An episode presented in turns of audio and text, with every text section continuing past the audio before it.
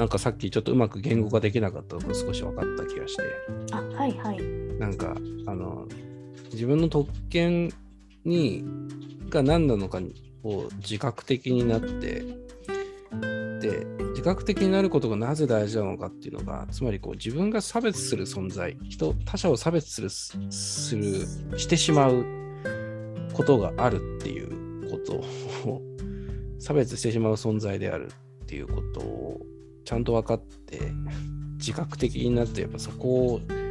差別しないように済むにはどうすればいいかっていうこと？ってっていうことなのだろうなっていうふうに今思ったっていうことと、あとそれに自覚的にならないどういうことが起きるんだろうと思った時にあのなんだろう。逆差別だっていうふうに言っちゃう。なんかこう女性の権利が上がって自分たちの権男性の権利が侵害されてしまうとか、あの障害者ばっか優遇して自分たち男性あのなんかこう健常者男性がなんかこ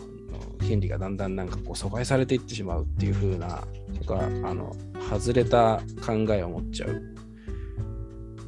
ていうこと？なんかそれいう風にならないようにするにはっていうのはやっぱ自分の特権性に気づくってことなんだなって思いました。なんかその自分がまあそういう、まあ、自分の障害に関して言えば、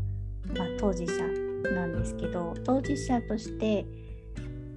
なんかこれまでのなんか私のか反応私自身の反応を見た時にもうやっぱりそういうふうに例えば子供扱いとか障害者だからこういうふうに扱われてるんだって思うようなことをされた時にやっぱりもうその時は怒りしかなかったし悲しい気持ちになるし自己否定されてる気持ちにもなるしなんか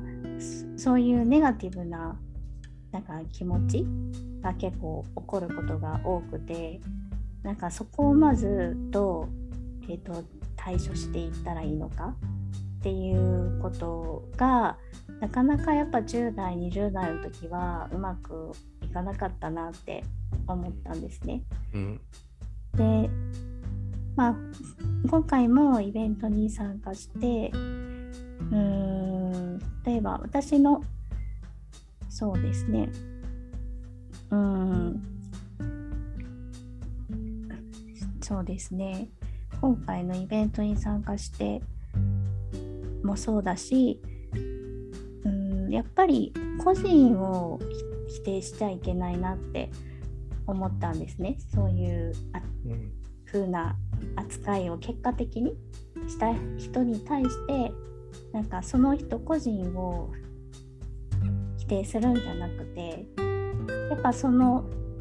その社会の中で例えばその人自身も例えばその子供の時とか時にどうしても大人が、まあ、上から上からものを言う形で供にしつけをしてしまうようななんか社会だったりとかあのまあそうですね。上上から下のものをどうしてもコントロールしてしまうような、え、社会にもしいたとすればやっぱり大人になってからも自然となんかそういう風にしてしまうっていうことがあるんだろうなって思うしやっぱりそこに気づい気づいてじゃあどうお互いに関係を築いていこうって思えるようになったらうーん社会が少しでも生きやすいように変わっていくんじゃないかなって思うとやっぱ個人を否定するところからこの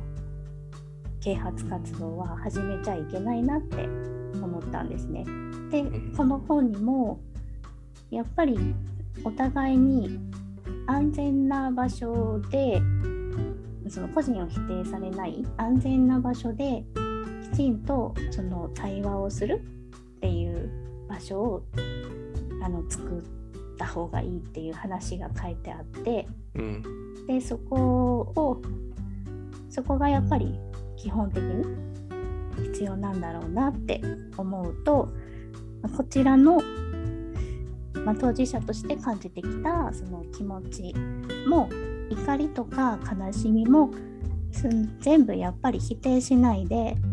受け止めてそこからどうしようっていうふうに考えていった方がいいなってうん。思いました。うん。そうですね。だからそこの今ののぼさんのお話につながるかわからないんですけどあのなんだろう。すごいまあ若い子だったりまあでもいろんな世代いろんな人がなんかあの不意に発する不用意な発言だったりそれはその人の良かれと思ってることだっ無意識に言ってることだったりいろんな発言がある中でそれがね自分の存在を傷つけるようなことだったりとかを言ってしまうことってあるじゃないですか。あのでそれは、まあ、特にそれがマイノリティであればあるほど特にあの当障害を持ってる当事者の人もあののぼさんも、ね、あの存在もそうだと思うんですけどそれがより度合いが強くなる場合って多くなると思うんですけどでも本まあ言う本人もなんか実はある種のマイノリティだったりする場合もあったりする時にだから確かにどうどうすればいいんだろうってどう言おうかなってななるんですけどやっぱりなんかこう、うん、その場でそれをこう黙ってすごく笑あの笑い過ごすとかっていうのって結構うん。そういうのってなんか大人、大人の所作になるじゃないですか。つまりなんかこう、その場は丸く収めつつあのその人から離れていくっていうか っていうのってよく、まあ、大人な対応っていうふうに言いがちだけどなんか一方でなんかこうす本人の存在は否定しないけどあなたの言ったことはだいけないよっていうかよくよくないよっていうことをその場でこうスッと言えることって大事なのかな。うん、そうですね。うんなんかそのまま見過ごしていって、あ、よかった、いい学びだったねで、やっぱり終わってしまうのが、やっぱり誰も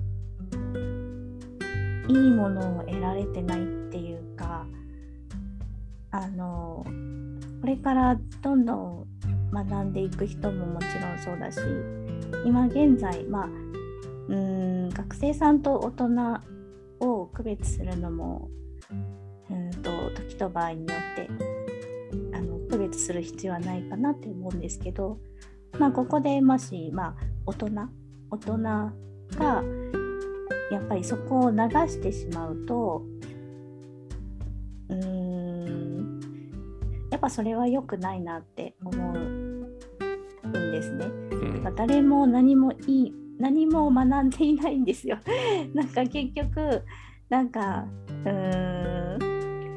ん損してる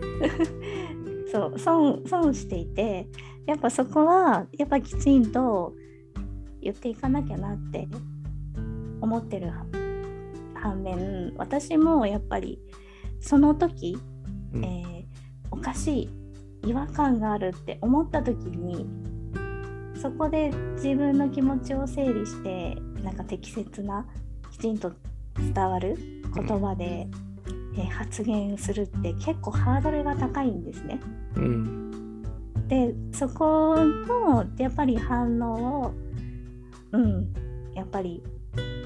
できるようになっていきたいなって思いますね。うんうんうん。いやー、それって本当に訓練っていうか、なんかやっぱりそれを瞬パッと言えるっていうか、こうスッと言える力持ちたいなと思いつつ、足らないですね。勉強し、勉強、勉強だけなのか、やっぱりその訓練っていうか、こうす練習が必要な、練習が必要ですね。そうですね、うん練習が練習が必要ですね。うそうですね。ん、そうなんです。で、やっぱりそれで、うんと、なんだろうな。あの時言えなかった自分に対してもすっごいなんかもう自信がなくなっちゃったりとかやっぱしちゃうんですよ。あの時どうして一緒に笑っちゃったんだろうとかきちんと言えなかったんだろうとかってやっぱりそこで後悔後悔とかも悲しくなったり自分に対して怒っちゃったりとかやっぱりするんでうーんだから何もいいことがないですよねなんかそこをきちんと見ていかないと。うんっていうふうには思いましたね。でもあのこれをきっかけに、えっと、他の、えっと、方と実際どうだったっていう話とか実はしたりしててでやっぱりその違和感があったところとかなんかそういったところを共有できたりとかしたし私は結構一人で抱えてしまうことが今まで多かったからそこをきちんとあの身近な人だったりとかあのこうやって田島さんに踏む前もいやこういうことがあってみたいな感じで言ったりとかなんかそういったことができたっていうことは私個人的には、えー、とすごくあのいい変化があったなとはうん、思っているので、まあ、ここからだなっていう感じですね。うんいや、本当にそこですね。なんかそこの他者と共有する、分かち合うっていうことって本当に大事ですよね。なんかね。うんまあでも、まあ、綺麗におあの、ポッドキャストで綺麗にお終わらせないように ずーっと思ってるんですけど、綺麗に終わらせる終わらせられないです。終わらせられない。そういう分かち合いがこのポッドキャストを実践できたらいいですねで終わらせ あの終わらないようにしようと思います。思いついちゃったんでまあ言いたいところではありますけれどもなかなか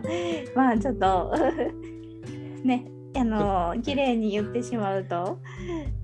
まあ、なんかちょっと安易に、ダーシマ、あダーシマが安易になんかこうまとめて 終わってしまったっていう、ちょっとクレームが来るだろうと思ったり、はい。なんだりしてますが。はい。ただまああの本当に一つ一つこのあれ？なんかちょっとおかしいなって思った時にちょっとやっぱりまずは分かってもらえそうな人に、の聞いてみるとか一緒に共有するっていうことがすごく大事だし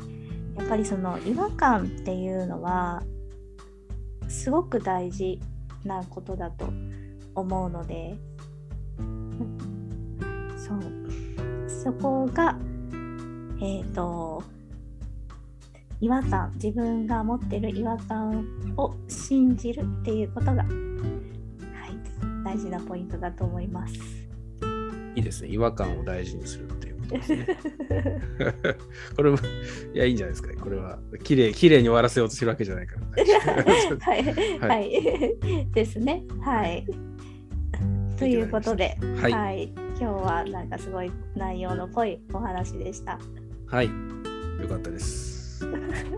はい、じゃあまたあの皆さん聞いてください。はい。よろしくお願いします。はい、ではまた。はい。